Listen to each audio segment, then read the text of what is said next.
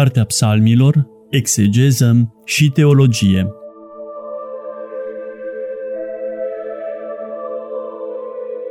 Program biblic susținut de preotul dr. Cătălin Varga, membru în Uniunea Bibliștilor din România.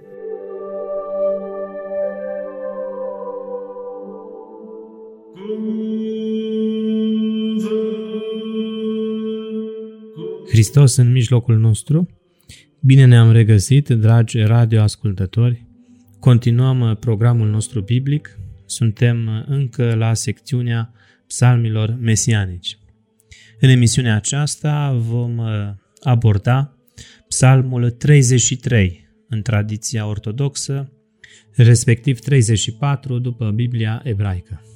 Psalmii cu profeții mesianice nu sunt foarte mulți, Psaltirea nu are, precum profeții, locuri numeroase care să ne vorbească direct și explicat despre persoana lui Mesia în psalmi.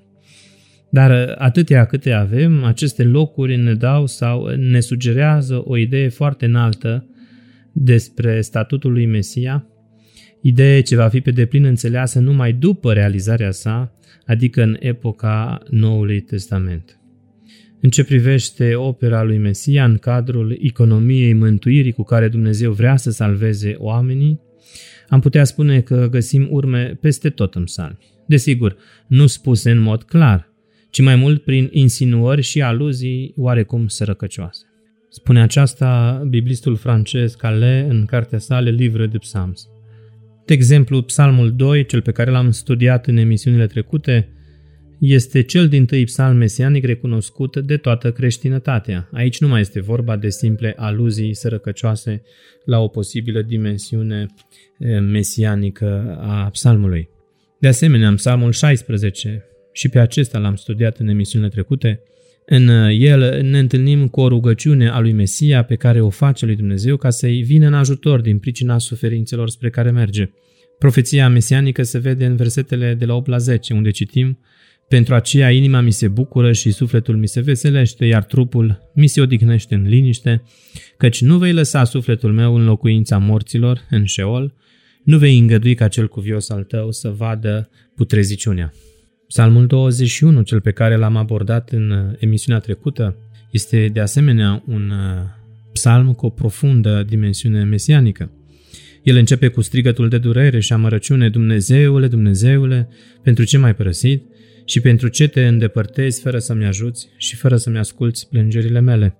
Dumnezeu care a ascultat ruga tuturor pioșilor, pe Mesia nu-l ascultă. El va trebui să-i spășească pentru noi toți. Durerea și suferințele lui Mesia în Psalmul 21 sunt agravate de faptul că ele provin de la ai săi și poporul său, care, precum niște câini, caută să-l sfâșie. Dar cel suferind este convins că Dumnezeu nu-l va părăsi și pentru aceasta numele lui Dumnezeu va fi preamărit prin acțiunile lui Mesia. Iar în uh, emisiunea aceasta continuăm cu un alt psalm profund mesianic, nu doar cu aluzii sărăcăcioase, iar acesta este, după cum spuneam, psalmul 33.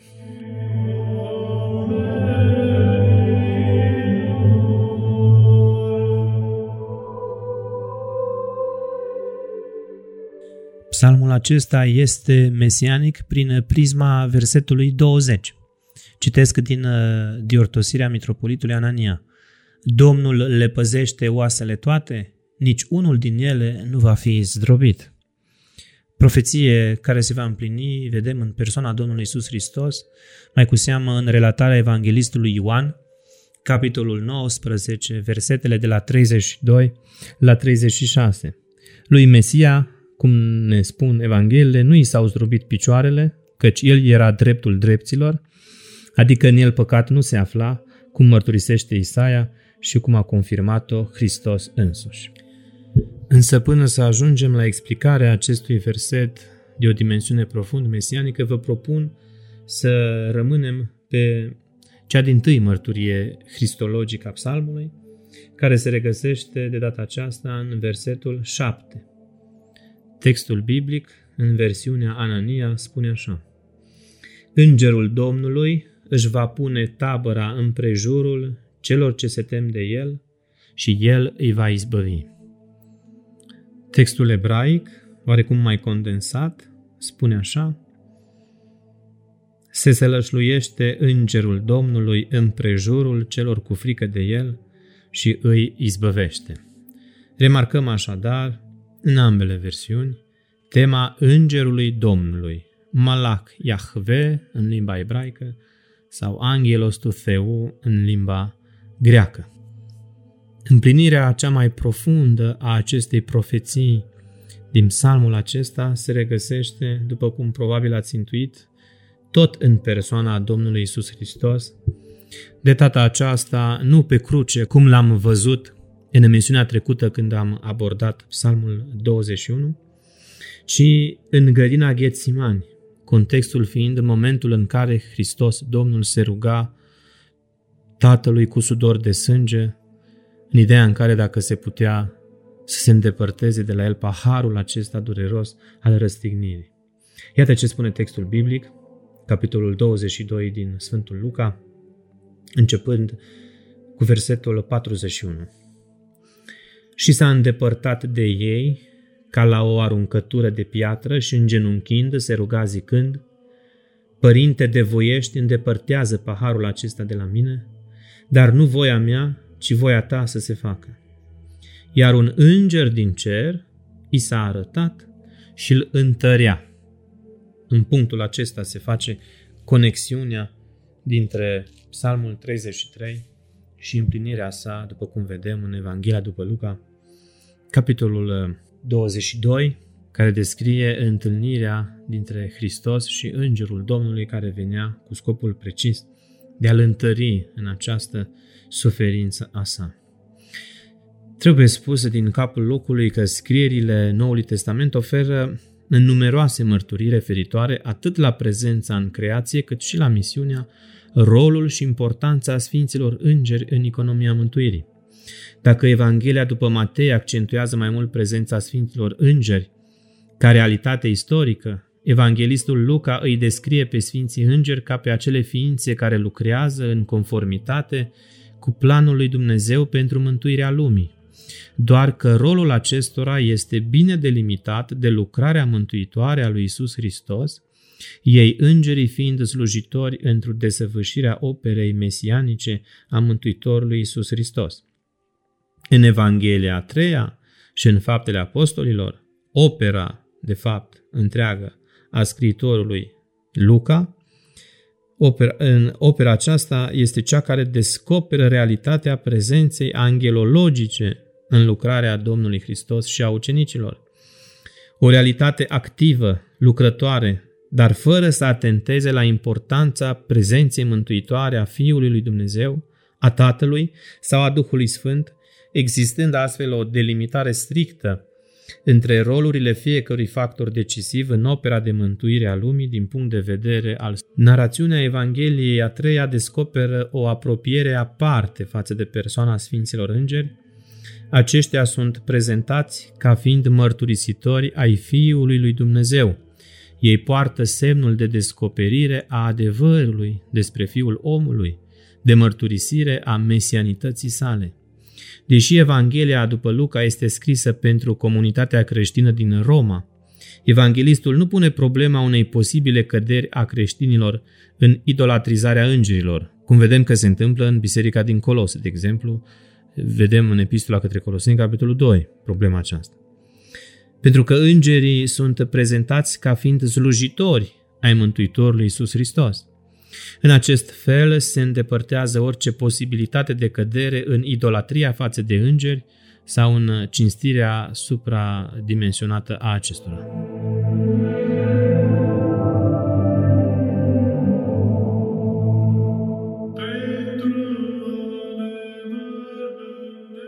Sunt două momente cheie ale prezenței îngerilor în Evanghelia a treia.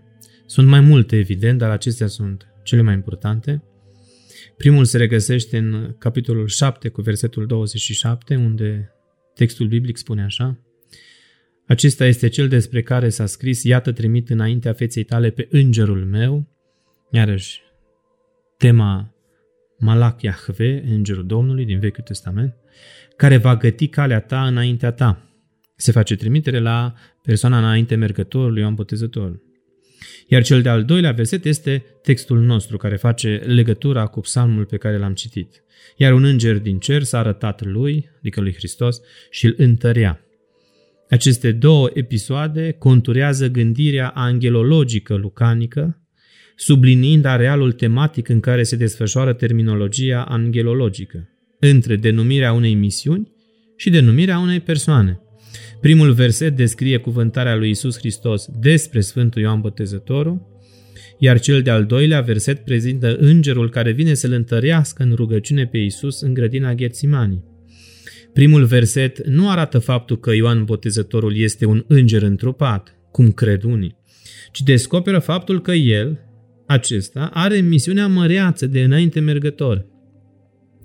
Cel de-al doilea verset nu dorește să arate că ar exista vreo slăbiciune în persoana lui Isus Hristos, că s-ar teme, Doamne ferește, de cruce, de răstignire. El pentru aceasta s-a și întrupat, nu? În momentul patimilor dovedește faptul că Dumnezeu este prezent, ei este alături. Sfântul Luca, dorind să facă și o corelație cu episodul din Matei, din grădina Ghețimani, când Isus îi cere apostolului Petru să lase sabia, argumentându-i faptul că ar putea cere de la Dumnezeu în acel moment 12 legiuni de îngeri să-i fie trimise ca să-l apere, dar Hristos nu pentru aceasta s-a întrupat. Mai trebuie subliniat un lucru, apariția acestui înger misterios în uh, episodul acesta din grădina Ghețimanii nu descoperă un înger al morții, care s-ar fi deghizat în înger de lumină, Luca nefiind nici într-un fel îndoielnic referitor la trimiterea îngerului. Îngerul nu prezintă niciun mesaj, de asemenea, ci el vine doar pentru a fi martor și pentru a-l întări pe Isus Hristos, spune biblistul francez François Bovon în uh, cartea sa Evangil Selon Luc. El este persoana care face cunoscut faptul că în patimi Isus nu este singur, ci este vegheat de Dumnezeu Tatăl. Îngerul îi oferă lui Isus ceea ce Petru va transmite celorlalți. În uh, textul original, che supote epistrepsas sterison tus adelfus su, adică și tu, oarecând întorcându-te, întărește pe frații tăi. Luca 22 cu 32. Practic, misiunea îngerului nu cunoaște un anume mesaj ci constă doar în prezența sa vizibilă în preajma lui Hristos cu scopul precis de a-L întări pe Mântuitorul în fața patimilor sale. Prin acest epistrepsas nu putem ști cu siguranță dacă este vorba doar de o întărire prin prezență, o întărire într-o rugăciune sau o întărire prin cuvinte, întrucât nu ni se relevă niciun indiciu cu privire la ce fel de suport îi oferea îngerul lui Isus. Cel mai probabil apariția îngerului poate fi înțeleasă ca răspuns al rugăciunii lui Isus.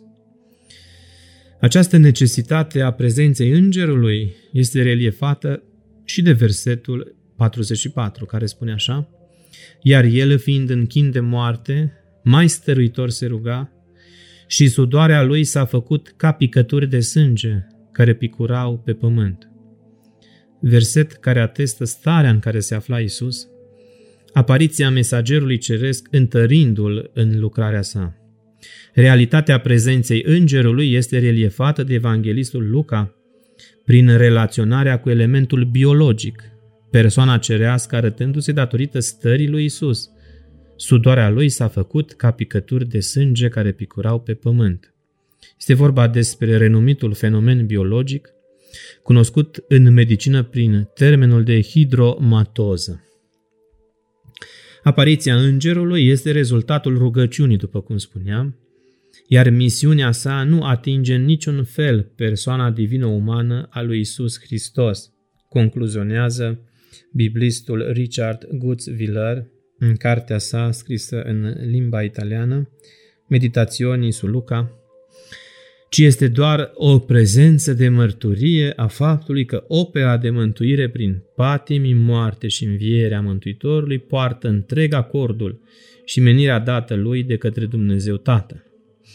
Dacă în Vechiul Testament apariția unui înger în cadrul unui anumit eveniment sublinia prezența lui Dumnezeu și în acest moment cel al iminenței patimilor, îngerul se arată pentru a descoperi faptul potrivit căruia calea lui Hristos este în accepțiune cu voința Tatălui. Prin urmare, uitați, dragi radioascultători, care poate fi un alt uh, rol al îngerului în interfața sa cu umanitatea.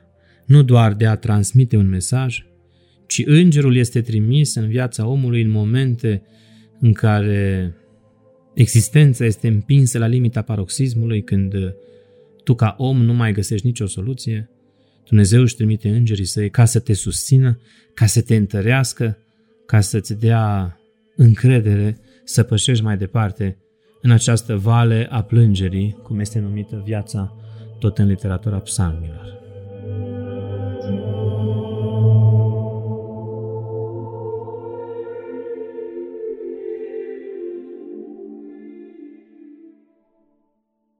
Cele de-al doilea verset mesianic al psalmului 33 îl întâlnim în versetul 15, care în Septuaginta spune așa, mă refer la Septuaginta diortosită după mitropolitul Anania. Citez, ochii Domnului asupra celor drepți și urechile lui spre rugăciunea lor. Observăm împlinirea miraculoasă a acestei profeții în uh, Evanghelistul Ioan, capitolul 11, în uh, episodul învierii lui Lazar. După ce Hristos îl învie pe Lazar, ridică ochii spre cer și îi mulțumește Dumnezeului Tatăl printr-o rugăciune. O găsim consemnată începând cu versetul 41. Au ridicat deci piatra, iar Iisus și-a ridicat ochii în sus și a zis, Părinte, mulțumesc că m-ai ascultat. Eu știam că tu întotdeauna mă asculți, dar de dragul mulățimii care stă împrejur am zis ca să creadă că tu m-ai trimis. Uite cum profeția din Vechiul Testament care anunța faptul că rugăciunea credinciosului este ascultată și împlinită de Dumnezeu, își găsește desăvârșirea în rugăciunea ridicată de Hristos către Dumnezeu Tatăl pentru învierea lui Lazar, cel care murise de patru zile. Practic, Isus mulțumește, interesant acest detaliu, înainte de a fi săvârșit minunea ca și cum uh, rugămintea sa ar fi fost deja împlinită. Putem vedea această aserțiune, de exemplu, în Marcu 11 cu 24, unde se spune așa, pe toate câte le cereți rugându-vă, să credeți că le-ați și primit și le veți avea. Iată ce teologie înaltă a rugăciunii împlinită în persoana Mântuitorului Iisus Hristos și care ne este adresată și nouă, pentru că nu e așa, tot a fost definit anul acesta de către Patriarhia Română ca fiind dedicat rugăciunii. Uitați un exemplu biblic de o adâncă rugăciune. Astfel să ne rugăm, ca și când deja pe toate din cererile noastre le-am primit din partea bunului și milostivului Dumnezeu. Amen.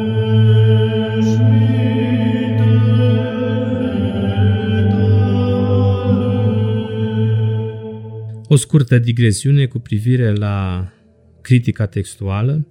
Interesant este că într-o seamă de variante ale unor manuscrise antice vom uh, găsi o preferință a copiștilor sub forma lamvanete a verbului lamvano, care înseamnă a primi, și care este la viitor, le veți primi, ca și când ar exprima o succesiune logică. Practic, copiștii n-au reușit, scribii, cei care copiau originalele Noului Testament, n-au reușit să pătrundă în adânc în teologia acestui mesaj și au considerat că trebuie să mute accentul verbului și din prezent să-l transmuteze în viitor, așa cum ar fi după mintea omenească logic. Însă, în opțiunea de față este vorba de simultaneitatea teologică a acestui verb la timpul aurist, elavete, din multe alte versiuni, care pune accentul pe extraordinara putere a credinței pure, aceea care își realizează obiectul prin ea însăși, fără mijlocirea sau implicarea nădejdii, spune mitropolitul Anania. Tot el spune că în felul acesta rugăciunea nu mai este doar o simplă cerere, ci o permanentă mulțumire. La învierea lui Lazar, Isus îi mulțumește părintelui înainte de a săvârși minunea, ca și cum ea ar fi fost deja săvârșită. Un alt exemplu este dintr-o rugăciune liturgică, unde îi se mulțumește lui Dumnezeu pentru că ne-a dăruit împărăția ceva să fie. În Euharistie, în actul împărtășaniei, actul prefacerii este precedat, nu urmat de mulțumire, precum vedem în cântarea paralelă, ție-ți mulțumim, Doamne, și ne rugăm ție. Apostolul Pavel afirmă că ceea ce pentru noi este virtual, pentru Dumnezeu este real. O făgăduință a lui Dumnezeu devine realitate în chiar clipa când El a rostit-o. Vedem în Romani 4 cu 17. De asemenea, și în Evrei 11 cu 1, definiția sine qua non a credinței. Și tot așa trebuie să o considerăm și noi, această realitate, prin credință. Textul din Romanii 4 cu 17 la care am făcut referire spune așa Te-am pus părinte al multor neamuri în fața celui în care a crezut, adică a lui Dumnezeu, cele ce învie morții și pe cele ce nu sunt, le cheamă ca și cum ar fi. Sau în alte traduceri, Dumnezeu cheamă la ființă pe cele ce încă nu sunt. Cheamă neantul la existență le cheamă la existență pe cele ce nu există și vedem aici uh, dezvoltată întreaga teologie a creației ex nihilo, crearea din nimic, a lumii și a omului. Opțiunea de față, în schimb, este corectată nu numai prin literalitatea traducerii, ci prin ideea fundamentală că Dumnezeu nu trăiește în virtual, ci numai în real, El însuși fiind realitatea supremă, izvor a tot ceea ce există, o făgăduință a lui Dumnezeu pentru viitor este virtualitate numai pentru noi, dar nu și pentru El. De îndată ce a rostit-o, ea a și devenit o realitate, așa cum trebuie să o considerăm și noi prin actul credinței și așa cum trebuie să înțelegem această realitate a rugăciunii despre care am făcut deja pomenire. Iată, prin urmare, un exemplu de o înaltă și profundă formă de rugăciune pe care omul o poate aduce lui Dumnezeu, ca atunci când el îi cere ceva lui Dumnezeu, să creadă cu toată ființa sa că deja a și primit. Ajuns la acest nivel înalt duhovnicesc, psalmistul David putea să exprime cu toată bucuria ființei lui ceea ce a exprimat în versetul 15 și reiau, ochii Domnului asupra celor drepți și urechile lui spre rugăciunea lor. Pentru cei care se îndoiau de răspunsul lui Dumnezeu la rugăciunile omului din vremea profetului Isaia, are un verset în care spune, se întreabă retoric profetul, oare cel care a creat urechea să nu audă? Oare cel care a creat ochiul să nu vadă strigătele tale? Nici de cum. Și trebuie activată credința puternică în acest uh, for lăuntric al rugăciunii tale personale. Cea din urmă legătură mesianică cu Noul Testament, pe care de altfel am și anunțat-o încă din introducere, este versetul 20, în care cuvântul Domnului spune așa, Domnul le păzește oasele toate, nici unul din ele nu va fi zdrobit. Și vă spuneam că împlinirea acestei profeții se găsește în Ioan, capitolul 19, începând cu versetul 32. Contextul este tot acela al răstignirii Domnului Isus Hristos. Deci au venit ostașii și au zdrobit fluierele celui din tâi și pe ale celuilalt, care erau răstigniți împreună cu el. Dar venind la Isus, dacă au văzut că de acum murise, nu i-au zdrobit fluierele, ci unul din ostași cu sulița coasta i-a împuns-o și îndată a ieșit sânge și apă. Este vorba despre procesul de separare a serului de plasma sangvină, era de fapt și o probă asupra decesului lui Hristos. Totuși, dincolo de aspectul fiziologic, Sfinții Părinți atestă și dimensiunea spirituală a momentului. Și probabil că ați intuit-o și dumneavoastră. Apa este simbolul Sfântului Botez, prin darurile Sfântului Duh, iar sângele este simbolul împărtășaniei, tot prin darul Sfântului Duh. În ritualul liturgic al bisericii, ambele elemente fac parte din materia euharistică.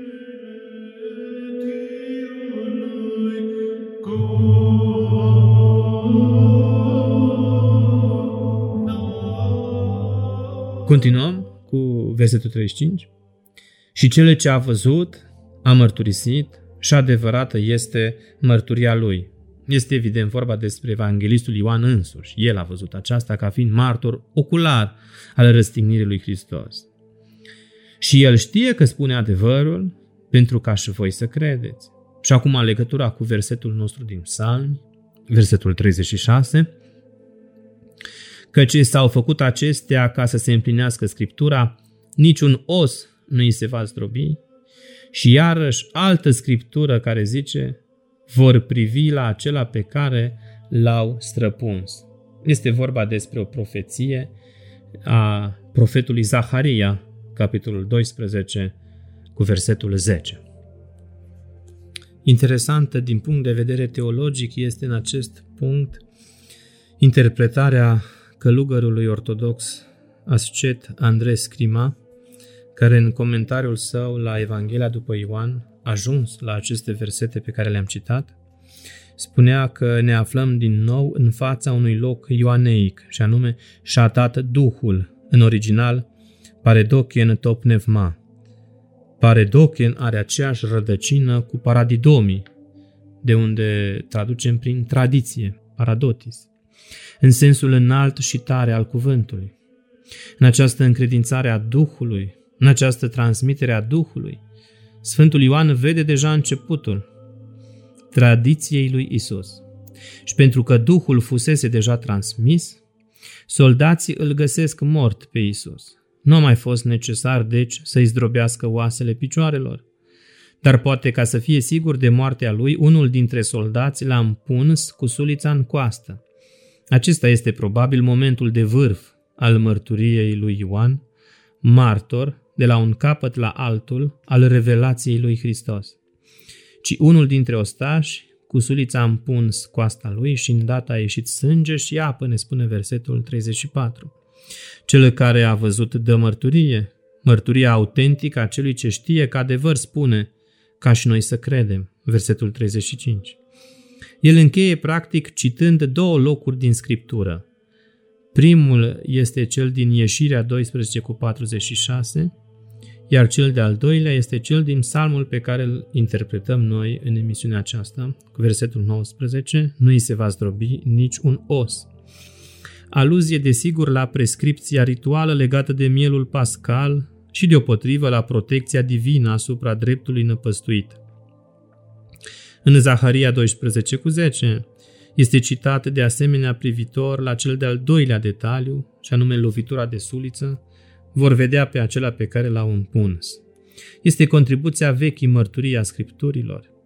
Însă Ioan însuși este purtătorul unei mărturii de cu totul alt tip, în așa măsură neașteptată încât simte nevoia chiar el să o sublinieze. Mărturia lui este adevărată, și acela știe că adevăr spune, versetul 35. Ea nu se mai referă de aici înainte la scripturile trecutului, ci la noua tradiție a credinței, inaugurată acum, pentru ca și noi să credem în versetul 35.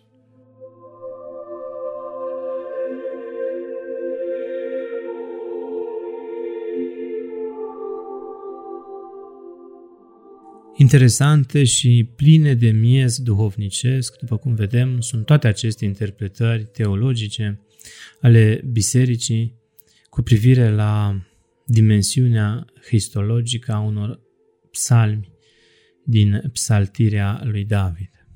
Concluziv, reținem că tema din care se inspiră acest psalm, numit și mesianic datorită acestor versete pe care le-am atins, într-o succintă prezentare, Tema este neobosită alergare și neostenita căutare a omului după fericire.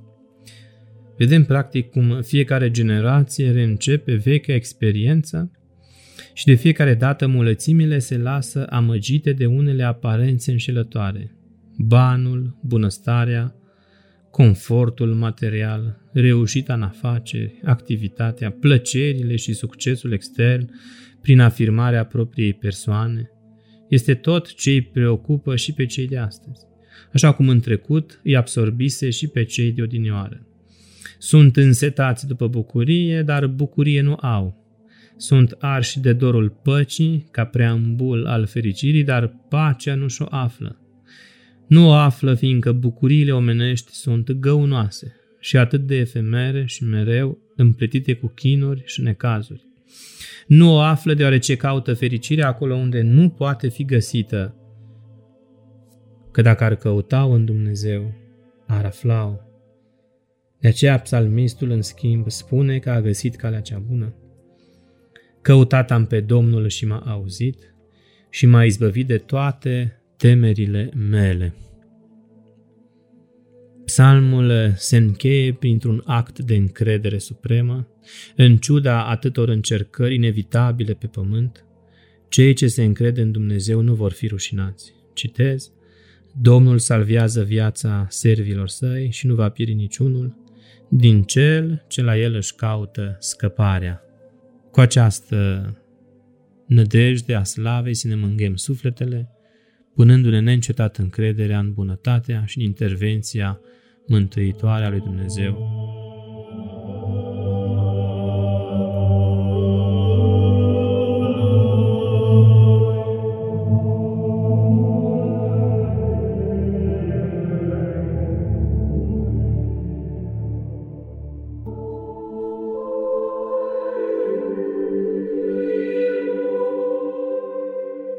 Cartea Psalmilor, Exegeză și Teologie